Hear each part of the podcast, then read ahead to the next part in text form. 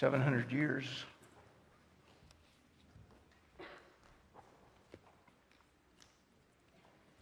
Before Jesus was born, the prophet Isaiah said his name would be called Wonderful Counselor, Mighty God, Everlasting Father.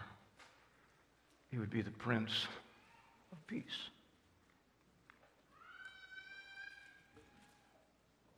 I told Mike it's not fair that they put worship orders together and they don't clear them with me in advance.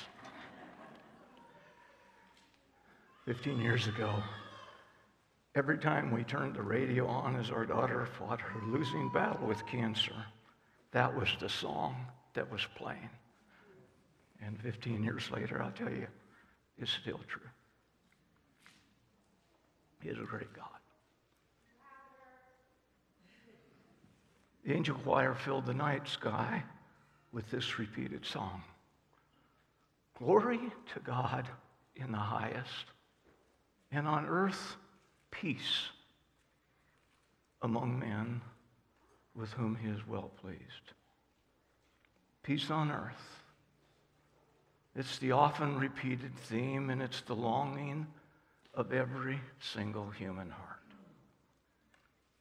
A recent social media post read like this: I was excited about the closing of the year twenty twenty-one and the promises of the possibilities that lay before me in the year ahead, until someone reminded me that twenty twenty-two is actually pronounced twenty twenty-two. Anxiety levels seem to have reached a historic high. Reports indicate that as many as one in five individuals are living with an anxiety disorder. Mental health specialists report that as many as three hundred million individuals around the world are struggling under these issues. The most unsettling of these statistics is that the anxiety levels are the greatest among the people who are the most affluent. And now we're arguing for a four-day week so that we can work four and worry three. The more you have, the greater your anxiety. Yet issues of fear, despair, darkness, and anxiety are not new to our times. In The Anatomy of Melancholy, the researcher writes, he dare not come into company for fear he should be misused, disgraced, overshoot himself in gestures or speeches, or be sick. He thinks every man observeth him. Published sixteen twenty-one. Or as he says in twenty-five Rules of Aging, everybody's not thinking about you. They're just thinking about themselves, just like you are. The heart of man has long sought for peace, something that would be lasting, enduring, and unshakable. Peace is a frequent topic throughout the Scriptures. In fact, I told Linda this morning that I could actually preach a six-month series, a topical series on peace. It appears three hundred fifty-six times in the Bible. That's the E S V version, five, four hundred twenty-nine times if you have King Jimmy, two hundred thirty-seven times alone in the Old Testament. thirty of those occurrences are found in the book of Isaiah, where Isaiah the prophet is, says, here am I, send me. And he says, you need to understand, you're going to go to a people, you're going to preach your heart out, and they're not going to believe. You're going to call them to turn, and they're not going to turn. The spanking of the Lord awaited them over the horizon, and yet thirty times he speaks of the reality of peace. It appears in every book in the New Testament except for one, and that's in First John. It was a favorite greeter by the Apostle Paul. He begins, grace to you and peace from God the Father and our Lord Jesus Christ. He says it in Romans one, in First Corinthians one, in Second Corinthians one, in Galatians one, in Ephesians one. In Philippians one, in Colossians one, in First Thessalonians one, in Second Thessalonians one, in First Timothy one, in Second Timothy one, in Titus chapter three, in Philemon chapter one. Grace to you and peace from God our Father and the Lord Jesus Christ. In the closing of the book of Hebrews, the author of whom we do not know, and the book we'll return to next Sunday.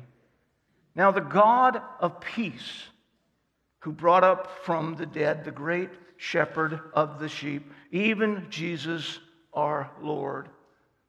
And in the middle of the book of James, the half-brother of Jesus writes, "A harvest of righteousness is sown in peace by those who make peace." It was a favorite greeter of the Apostle Peter in chapter one of First Peter and chapter two of First Peter. He writes, "May grace and peace be multiplied to you in the knowledge of God and of our Lord Jesus." Suddenly we're getting a hint that this peace that the human heart is longing for is somehow related to a person.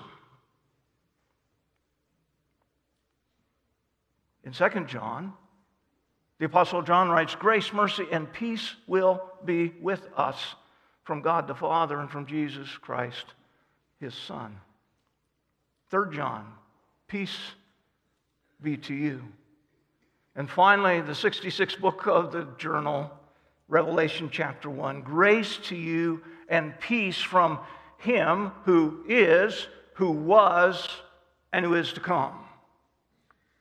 Now, by definition, peace in the world is the absence of something. It's the absence of conflict. It's the absence of trial. It's the absence of an unsettling situation or circumstance. But biblically, peace is the presence of a person. In the world, it's the absence of something. In the Bible, it's the presence of someone. Rightly did the prophet declare the coming one would be called the Prince of Peace. He said in the twenty-sixth chapter of his book, "You keep him in perfect peace whose mind is stayed on you, because he trusts in you." Trust in the Lord forever, for the Lord is an everlasting rock. One of my favorites, I, we, we drove down to family gathering yesterday. I drove past, and suddenly the, the Lincoln Journal Star building is, is only half there. The other half is now gone, and Linda sort of passed it, and she said, "So what happened to the Lincoln Journal Star?" Well, you know, social media, basically. One of my favorite ads they ran was many years ago by a dear pastor friend of mine who, they later changed the name of the church, but at that time it was the Church on the Rock, and they put an ad. I can still close my eyes and see the old newspaper, and down in the right-hand column on the right-hand page, uh, they, they were going to a different location for their weekend gatherings, and it simply said, "The Church on the Rock has moved." I got a hold of Jerry and said, "Lord, tell me that isn't true." As we close out what has been a year of unsettling for so many and step over the threshold of a new year of opportunities and challenges, and I had, I had initially written, I think, a rather uh, eloquent introduction, rehearsing the trials and traumas and the fears and the changes and everything that's happened in this last year. You know, and then I, I finally said, "No, you already know. You already know. You, you know what it is that's causing your soul to be unsettled and fearful." And then, you know, as Kathy arrived for worship team rehearsal, she tells me that her mother-in-law, my dear friend Betty, went home to be with Jesus at two o'clock this morning. So many of you, many of you, said farewell this year to loved ones, and all of a sudden you, you're very much aware that life is short and eternity is forever. My own mom at ninety-five went to be with Jesus in March of this last year. At age ninety-five, Linda's response, she just looked at me and said, Gee, your family lives a long time. I'm stuck with you for quite a while, aren't I? It seems rather feeble to attempt any highlighting truths from the three hundred fifty-six various biblical texts. We should simply look at one of the most comforting passages in all of the Scriptures. It was for the troubled soul facing the anxieties of an unsettling world that the Shepherd King penned the most loved psalm of all. Turn in your Bible to Psalm twenty-three. Only a fool would attempt to preach a year-end New Year's message from Psalm twenty-three. I am a fool. What I thought I would do, if God allows, is simply give you some new hooks to the most familiar psalm that perhaps when those moments of unsettling reports or fears rush in on you and we come to twenty twenty-two, that you'd be able to simply open in the middle of your Bible to this one and read it again. And maybe for some, it will come alive as it never has before. The writer is a shepherd, is David. It says in Psalm seventy-eight, I found David, the shepherd king, in the sheep fields, caring for the flock, and I called him to shepherd my people, the nation of Israel. That shepherd, first-hand experience, writes, the Lord is my shepherd. The Lord. It uses the title that God gave for himself in Exodus chapter three. When he's called Moses from the burning bush, and he says, I want you to go to Pharaoh, and I want you to tell Pharaoh, you let my people go. And Moses said, okay, who am I supposed to tell them sent me? He said, tell them I am has sent you. I am who I am. He is the eternally always existing one. His name is Jehovah. It's his relational name. David said, the Lord, Jehovah, is my shepherd. The master shepherd understood his own personal need for someone to shepherd him. He alone, this shepherd, is fully and uniquely qualified to manage us.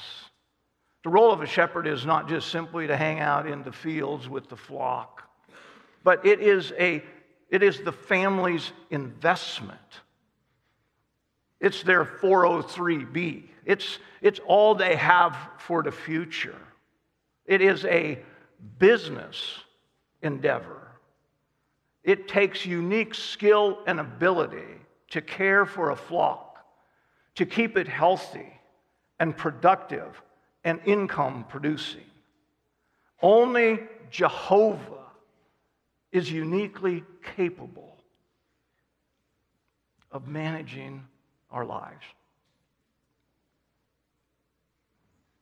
I spent twenty-one years trying to manage my own life. I'm not a good shepherd. It takes a special one.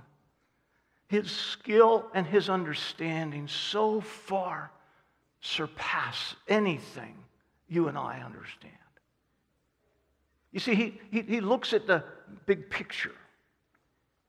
That's the, that's the blessing. It, it, it, in this last year with all of the changes and all that, it's like someone said, how, how did you, how were you able to get so old? And the answer was, it just refused to die. You know, you just, it, you, His, so as you get older, you, you see things from a broader perspective. And what was unnerving and unsettling and frightening and unmanageable in my teens and in my thirties suddenly kind of fits in to the flow of a wise life manager. And it starts to make sense because he sees the end from the beginning and he, he arranges the trail from here to there. Sorry, it's, I only get to do this once today, so you're getting, you're getting a double, double load. To claim the Lord as one shepherd is the supreme act of faith. Jehovah is my shepherd. So, when it gets really dark this year, when you, you go down the rabbit hole and it starts to close in and you're not sure you're going to come back out, just repeat one line over and over and put the emphasis on a different word each time. The Lord is my shepherd, because there's only one. The Lord, the relational God of creation, is my shepherd. The Lord is my shepherd. The ultimate expression of faith. The Lord is actively present, shepherding me. The Lord is my shepherd. To be claimed by the Lord as one shepherd is the ultimate act of grace.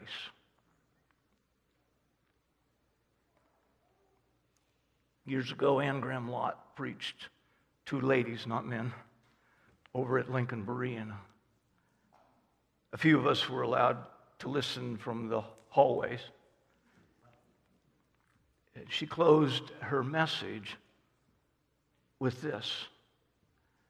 The question is not, do you know Jesus? Matthew chapter seven. Many will say to me in that day, Lord, Lord, did we not? And they go, I never knew you. She said, the question is not, do you know Jesus? The question is, does Jesus know you? The supreme act of grace is that Jehovah the shepherd claims me as his lamb. Therefore, I shall not want. You see, shepherding is a full-time job. It's twenty-four seven. There's no room for it to be a side hustle for anybody. It's, it's, it's, it's your life. It's all you're called to do. You give it your everything. Shepherding doesn't earn P T O hours. Shepherding doesn't accumulate vacation schedules. Shepherding doesn't work a four-day week. Shepherding doesn't hang it up at ten o'clock at night and pick it up at eight o'clock the next day. The reason that the Lord is my shepherd, therefore I shall not want, is because his whole mission as a shepherd is to meet my every need. I need food. I need water. I need shelter. I need direction. It's his twenty-four seven calling to meet my need. Therefore, I have no wants.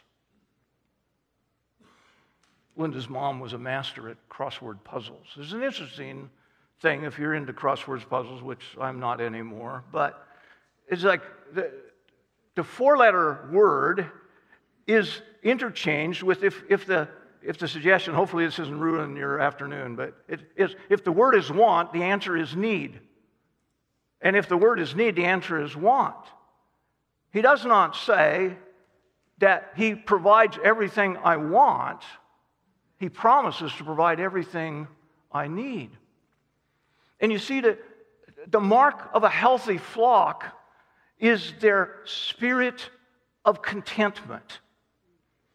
It's the knowledge that their loving, sacrificing shepherd knows what they need and is already making preparations to meet it. Therefore, they have no wants. He makes me lie down in green pastures. One of the characteristics of sheep is that, you know, they're always called dumb. Well, they're, they're smarter than we probably think, but they have this tendency not to think with the human rationale, of course, is they quite honestly don't know when they ought to rest. It's just not built into them. So it takes the shepherd to say to the sheep, you need a little rest.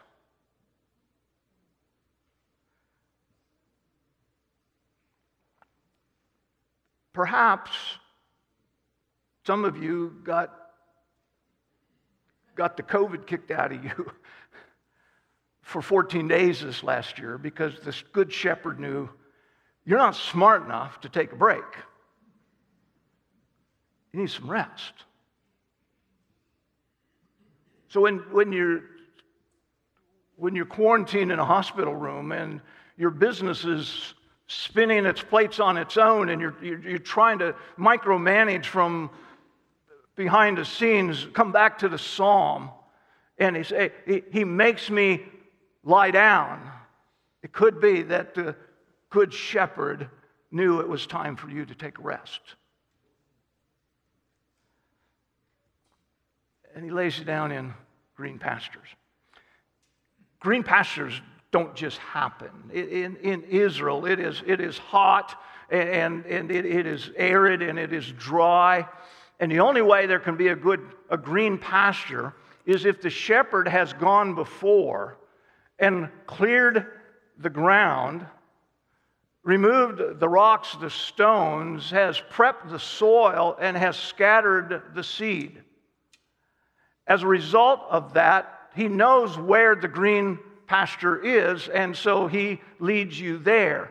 And when you get there, feeding yourself to the full, like we did the last two days and are going to do for the next two days, is, is very easy because you don't have to go around and scrounge for something to eat. It's just right there.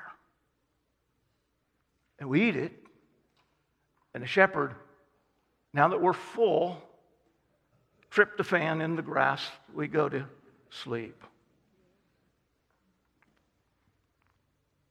When the flock is resting, it is a testimony to those who are watching that he is a good shepherd and his sheep are satisfied. He leads me beside still waters. Sheep need a constant intake of hydration.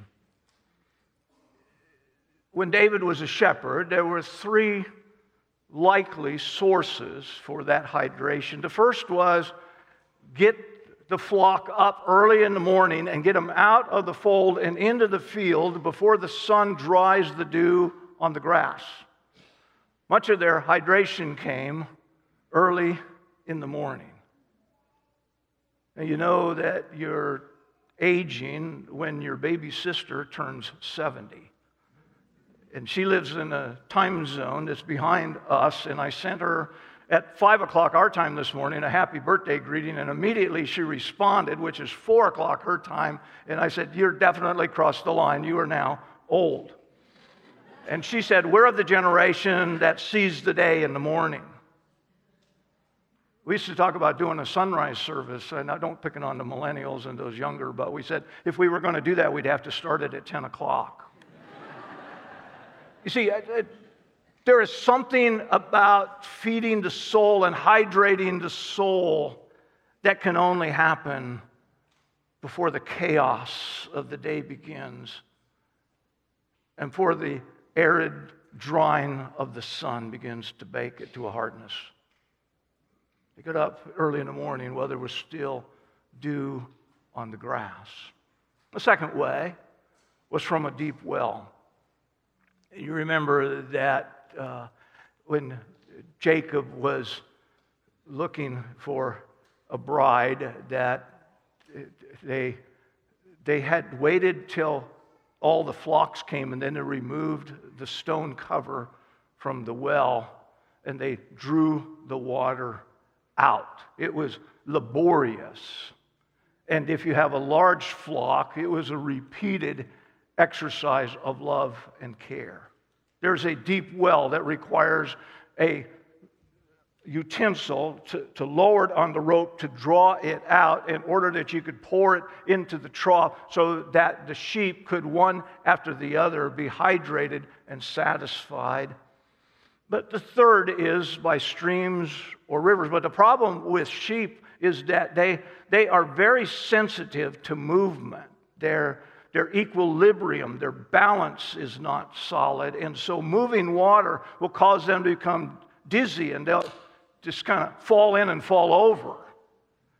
And so the wise shepherd has to do the labor of channeling the flowing water in, into some kind of a reservoir to the side so that when the sheep come, they can drink to their full need and, and not lose their balance, as it were.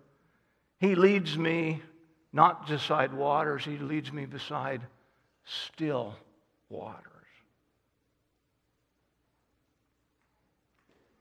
Our God knows us well enough to know that sometimes Sometimes he needs to just dig a diversion and take us to the side where we can satisfy again our souls. It's interesting, in Isaiah fifty-five, it's repeated again at the very end of the book of Revelation, chapter twenty-two, where the voice of God is, "Come all who are thirsty, and drink freely of the waters of life." The Good Shepherd is inviting you to come. He restores my soul. Restoring the soul, it is it, when uh, oftentimes because of the uneven terrain and all, uh, a sheep will will fall on their side, and, and oftentimes they end up upside down. It's called, uh, the sheep has been cast. It it it finds itself, it's it's it's top heavy, you know, like a like an S U V with monster truck wheels on it or something. You know, don't go around the corner too fast or you're going to do that. Well, sheep are like that, and because they're kind of little skinny legs and big, and, and uh, they, they tend to topple, and when they topple, they can't get themselves back up. And the wise shepherd, who is always scoping the flock, he sees these four in the air, and he comes to them.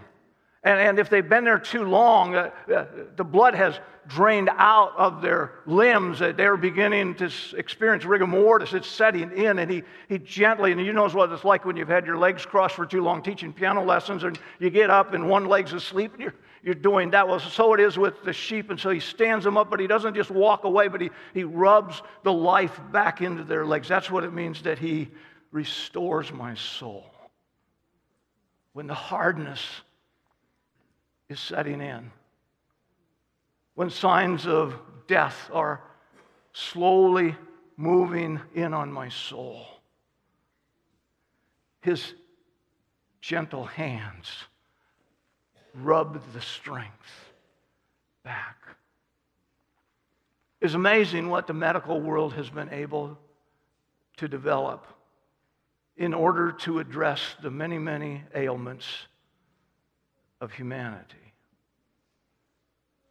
Medical world and scientific research can do phenomenal things, but they cannot restore a dying soul.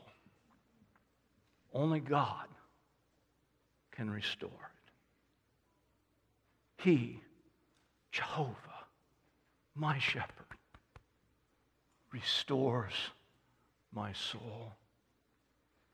And now with my strength restored, he leads me in paths of righteousness. Now the son of David wrote three volumes that are included in the sixty-six. And one of those is the book of the Proverbs. And uh, if you read the book of the Proverbs, I, let me encourage you, the year that's just ahead of us, to apply this truth, along with other soaking in the beauty of the book. Commit to reading the Proverb of the day. So on January first, read Proverbs one, on January second, Proverbs two. Do that twelve times this year. You'll be through the book of Proverbs twelve times, and you'll have food for the soul. Not every day will one or two of those verses jump out, but you will find repeatedly that the Spirit of God saw you coming and set the table before you got there, and He speaks to your heart. But the first time you read through it, look for only one repeated word, path or way. A path or a way. You see, life is a path, it's a way. He leads me in paths of righteousness means that He maps out my journey before me. He has determined my destination. And to de- and to arrive at that destination, He has determined the direction that His leading will take. We were, Linda and I were reflecting on Abraham and Sarah, and Abraham was found by God in Ur of the Chaldeans, which is in the Persian Gulf region, and God says, follow me, and I will make your name great. I will bless you. Through you all the nations of the world will be blessed. And he's, he led him about six hundred miles north. And a few years ago, I did a seminary class on Bible survey based on uh, maps, geographic maps, topographical. Why did they go that way? Well, if you look at the map, you realize, you know, there are valleys and easy places, and there are hills that are not.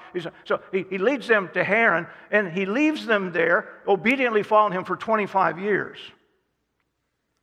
And then Abraham's father dies. Abraham has become extremely wealthy in that period of time.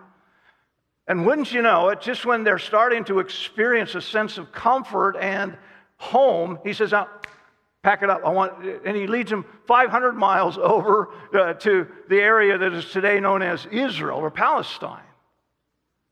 And he settles them there. He, he knows the destination, and he determines its direction. My responsibility is simply to trust Him and follow Him. Or as Tom the Greater would say, it's to trust and obey. Simple as that.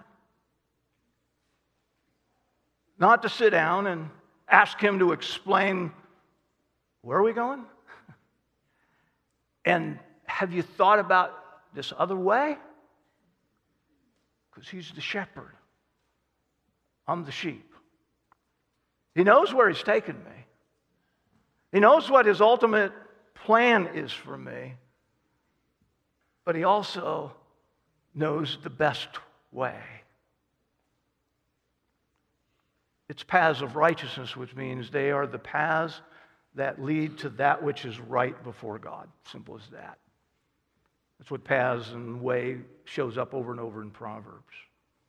But He does it for His name's sake. I, I grew up in the Platte Valley and the Sandhills and that, and four H is big there. And uh, you know, it, it, as a teenager, you, you, you choose an animal, and then you groom it, and you train it, and you, all of that. And you have these contests, and you go... You go to the county fair, and if you win that, and then you, you maybe you get to the state fair and you win, and then so you have you have loved on this animal for an entire year. You have met every one of its needs. You was like you know it eye to eye. You know you you have this relationship with it. It has a name. It knows your voice. You get whatever color of ribbon you get, and then they put your loved animal on the auction block, and somebody buys it. Yeah, to make pet food out of it or something. I mean. Talk about going to the heart. While they praise the animal, the person that is being rewarded is the husbandry, the caregiver. You see, the wonder of a flock at rest and at peace with a spirit of contentment and a smile of satisfaction on its face is testimony to the skill of the shepherd.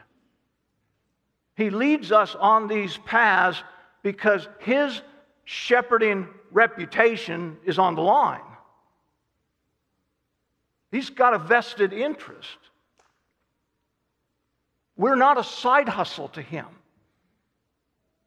We're not a second or third income stream to Him.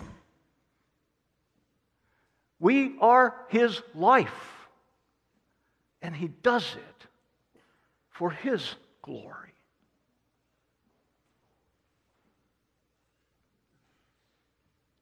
Therefore, all his paths are good.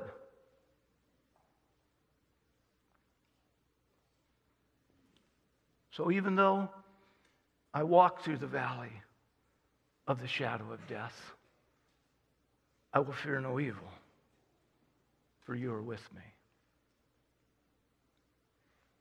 In the context,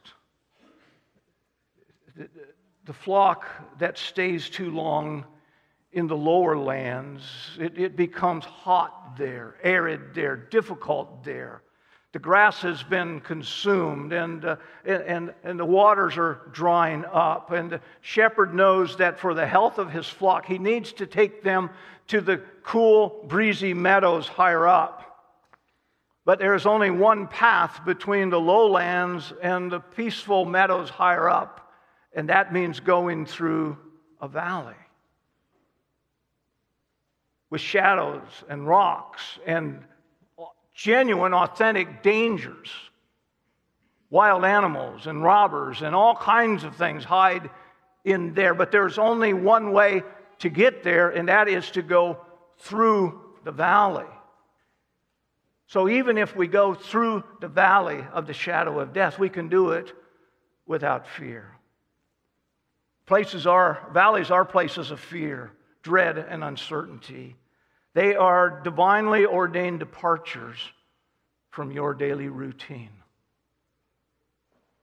They are unexpected detours in your well-laid life plan. They're necessary for escaping the relentless, drying out sun of the heat of the lowlands. Five principles. The shepherd planned the trip. Valleys are prearranged passages to higher blessings. The shepherd designed it to be temporary. When our daughter died, I think I read about every book by a Christian author on death and heaven and all of that. Some of the lines of those are memorable. One of them is this: when he calls us to walk through the valley of the shadow, he says, though I walk through the valley. And the question is, how do you get through the valley? Just one step at a time. It's temporary. This too will pass. Everything in your life is momentary on this side of home. Third, our fear is far greater than the reality. You see, shadows are simply images without substance. It, it's, it's dark there. Why is it dark there? Because the sun is blocked for a moment by that overhang. Yeah, but I'm, I'm not asking you to go through the overhang. I'm just asking you to go through the shadow. Well, yeah, but I, I can't see very well where I'm going. And the answer to that is that the shepherd is always there. You see, the, the shepherd never does an exploratory trip. So I, I'm a curious traveler. I, since we moved in April up to the other side of town, I can't tell you how many routes home I've been able to find, you know. And if Linda ever breaks down in the car, I know exactly where to find her. She never deviates from anything. But, you know, you miss out on so much of life. So when we go places, I'm usually like, well, we ought to go there. And she'll say, well, why would we go up that street when there are five police cars along the curb? And I said, because they're protecting it so we can go there. It just doesn't make sense to my human mind. In this case, it's like he doesn't send us in there, he goes in there with us to bring us through there. Shepherd's always there. He never asks us to walk alone. A lot of you have been honest about last year. It, it felt like many times you were all alone. It just felt like God had failed to pay his phone bill and they had shut it off, and you were dialing and calling and nobody was home, and you never walk alone. But fifth, our good shepherd is always able to bring us through. In the middle of it, when it feels like it's going to go on forever, the answer is this. He will always bring you through. His part is to show us the way by walking before us. He has checked it out before he took us there. I'm adventuresome, and sometimes I'll go where I have not been, and I should not take others with me when I do that. When I was a youth pastor, I was a dangerous tour guide because I'd just take a whole group of young people into places we probably should not have gone. His job is to show us the way, and he can show us the way because he went there first, checked it out. But secondly, our part is to walk in that way, to trust him and to obey.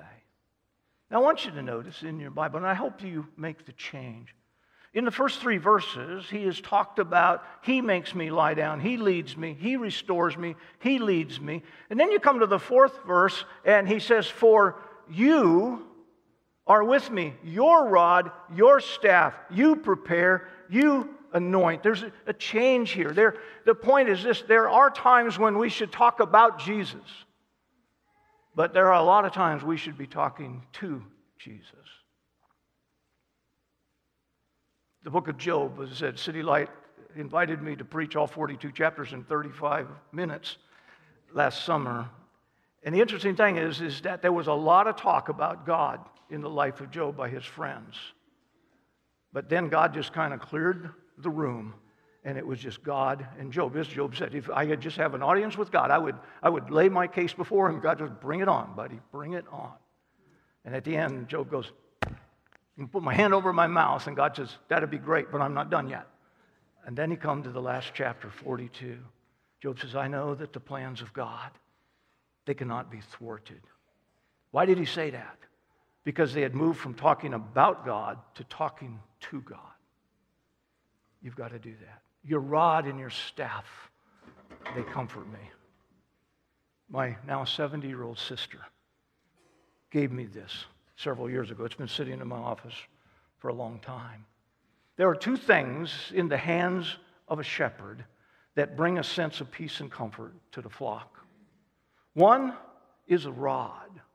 A rod is just a, a short bully club, about like that. And it is, it is used to fend off any threats, any predators that may try to steal a lamb or something. And an experienced shepherd becomes a master marksman with the rod. He is able to throw it at a distance and take out whatever the threat is. The staff is not what you see in the wonderful pictures of the shepherd carrying the lamb, and he's got this beautiful, well-groomed kind of bent thing, because trees don't grow like that in Israel.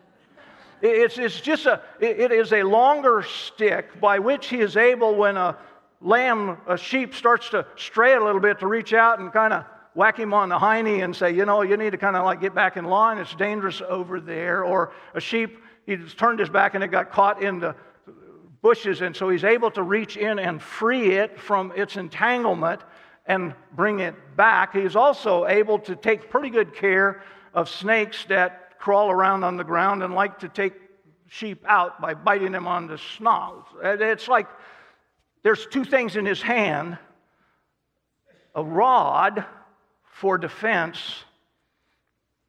and a staff for direction. We have a rod and a staff in the hand of the Good Shepherd. It's called the Word of God and the Spirit of God. By the Word of God, he directs us and defends us. And by the Holy Spirit, he provides for us journeying protection. You, the shepherd, prepare a table before me in the presence of mine enemies. He, he, he plans their need in advance. It's the shepherd himself, and not a hireling, not a servant, that makes certain that everything his flock needs, he himself has provided. And he invites them to the table, which is a portrait of fellowship and intimacy, So Jesus did that with Zacchaeus when he came down out of the tree. He said, get down out of the tree. I've got to have dinner at your house tonight. And all of the all of the holier-than-thou elder brother types were like, whoa, he's the friend of sinners. Should we be guilty of, wouldn't it be great if we were accused of that? It's the same one that when Lazarus was raised from the dead, they threw a feast and invited Jesus and everybody. He prepares a table of fellowship for us, and he does it in the presence of our enemies, and we sit down and we dine in peace because he's got our back. He's always protecting us. As long as we are in this world, we're in enemy territory. But we have a shepherd that has our back. And you anoint my head with oil. And what that is, is that the anointing of the oil is basically the sheep are harassed by flies that gather in their nostrils, and it, it drives them crazy. And if one sheep gets out of control, it's just like a preschool Sunday school room. Everybody's out of control. And so what the shepherd does is that he pours oil over their head, which then prevents the flies from harassing them. The oil poured has become, in the Old Testament, a symbol of the anointing of God on the head in the presence of the Holy Spirit. And my cup overflows, so he anoints my head for my good, for my peace, for my well-being, to keep the pesky Galatians five nineteen, the fruit of the flesh is, and to bring in its place the fruit of the Spirit, which is love, joy, peace, and patience. He does that, but then he gives a little extra, and the reason for the overflow is so that I can minister to others. I'm not simply a consumer. I'm a contributor. So he wraps it up with this: surely goodness and mercy will follow me all the days of my life. Whether it's ninety-five, twenty-eight, ten, or something in between. His goodness and mercy. Goodness speaks of his beauty, of the pleasantness of his character. It's how God shows his love for people, the perfection of his character. He's flawlessly good in all that he does. His mercy is his unconditional, unending love and faithfulness. So wherever I go in my short life, following behind me are those two wonderful virtues of God. His goodness has my back, and his mercy has my heart all the days of my life. No P T O hours accumulated, no vacation built up, no side hustle. Shepherds care for their flock twenty-four seven, and they don't hand them off to others. They care for them all through their lives. You want to know what a true shepherd looks like in our generation? Just quietly follow Pastor Mike for a week. That's what it is. Mike doesn't know what a four-day work week is. Mike doesn't know that there's an end to a twenty-four hour day. My shepherd faithfully leads me all the days of my life. Therefore, I will dwell in the house of the Lord forever. You see, there comes a time when the temperatures change in the mountain meadows and the snow begins to fall. And it's time to reverse the journey and go back to the folds for winter keeping. There is a home prepared, and it's the shepherd's job to bring us from the mountains back to the fold. You see, there comes a time at the end of every one of our lives. I know this is a really a lousy way to start two thousand twenty-two.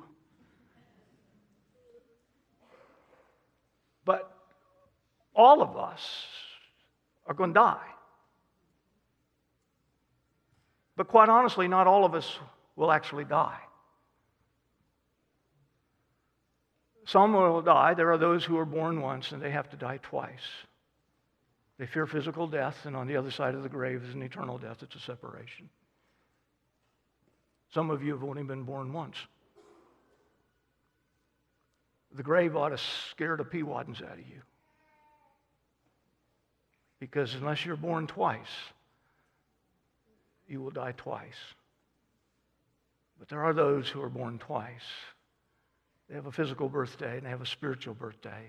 And they need fear dying only once. And my now ninety-two-year-old pastor friend from Michigan, had, I hadn't heard from him for about six weeks, so I called, and his wife said that he, he can't remember to dial the phone anymore, Tom. We had to take the phone away. It's like, I got a snail mail letter from him this week, thanking us for sending the sermons and all to him. The last time we were on the phone, Dewey said, have you ever noticed that in Corinthians six times, it doesn't talk about death in First Corinthians fifteen. It talks about sleep. Sleep. You see, so all of us are going to stop using this earthly tent sometime. Some of us way out, some of us closer. But for those that have been born twice, they don't die. They are more alive the moment they are ushered into Jesus' presence than they've ever been in this life. All the days of my life, I will dwell in the house of the Lord forever. There is a welcome place of safety for his lambs when he calls them home. I go to prepare a place for you. If I go and prepare a place for you, I'll come again. I'll receive you to myself, so that where I am, there you may be also. See, the Good Shepherd brings peace when we learn to recognize and respond trustingly to his voice. The shepherd doesn't lead with a stick. He leads with the quiet voice. And his flock learns to recognize his voice in the midst of all of the crazy noise of the world around them. And that while they're grazing, they keep moving because they hear his voice. One of the reasons that we are overwhelmed by anxiety is because we have not yet learned to recognize his voice. How will I know it's his voice? You want to hear the voice of God? Read his word out loud. This is his voice. And you will find that in the early times, it doesn't seem to make much sense. It's not speaking much to your heart. But unlike the third or fourth reading through the book, suddenly you're going, I, that's the character of God. That's, that's the heart of my shepherd. That, that's, why am I afraid? When he talks about peace coming to us from God the Father, and from he who is, who was, and who is to come. What are we afraid of? We got a great song to close with, so I've got to get out of here. Back in the day, before there was television and N F L to distract us on Sunday afternoons and all other kinds of things, for entertainment, they were traveling orators who would go from village to village, and they would deliver great speeches. And at the end, it was kind of a community thing, and at the end they would always challenge a local to take the stage and try to compete with them. And the winner of the oratory was the one that received the loudest applause. It's a true story of a man who had mastered the twenty-third Psalm, and he came to a small village. And he stood, and all of the villagers were out because they had no television to distract them. And, and he recited, "The Lord is my shepherd, I will not want." And he did it with all kinds of dramatic fanfare and everything. And the place broke into applause at the end. They'd never heard Psalm twenty-three done that way before. And then he issued his challenge. Is there anybody who would like to match that? And obviously the, the place was totally silent except for one elderly gentleman way in the back. And he kind of stood to his feet, and he says, uh, sir, I, I think I'd like to try that. And he came down to the front, and he haltingly began, "The Lord is my shepherd, I will not want." And when he got to the end and said, "And I will dwell in the house of the Lord forever," there was an absolute silence. And then someone in the middle stood to their feet and started to clap. And soon the whole place was applauding. The orator came back to the stage and he said, "Ladies and gentlemen, I know the twenty-third Psalm, but this man knows the shepherd. No Jesus, no peace. No Jesus, no peace."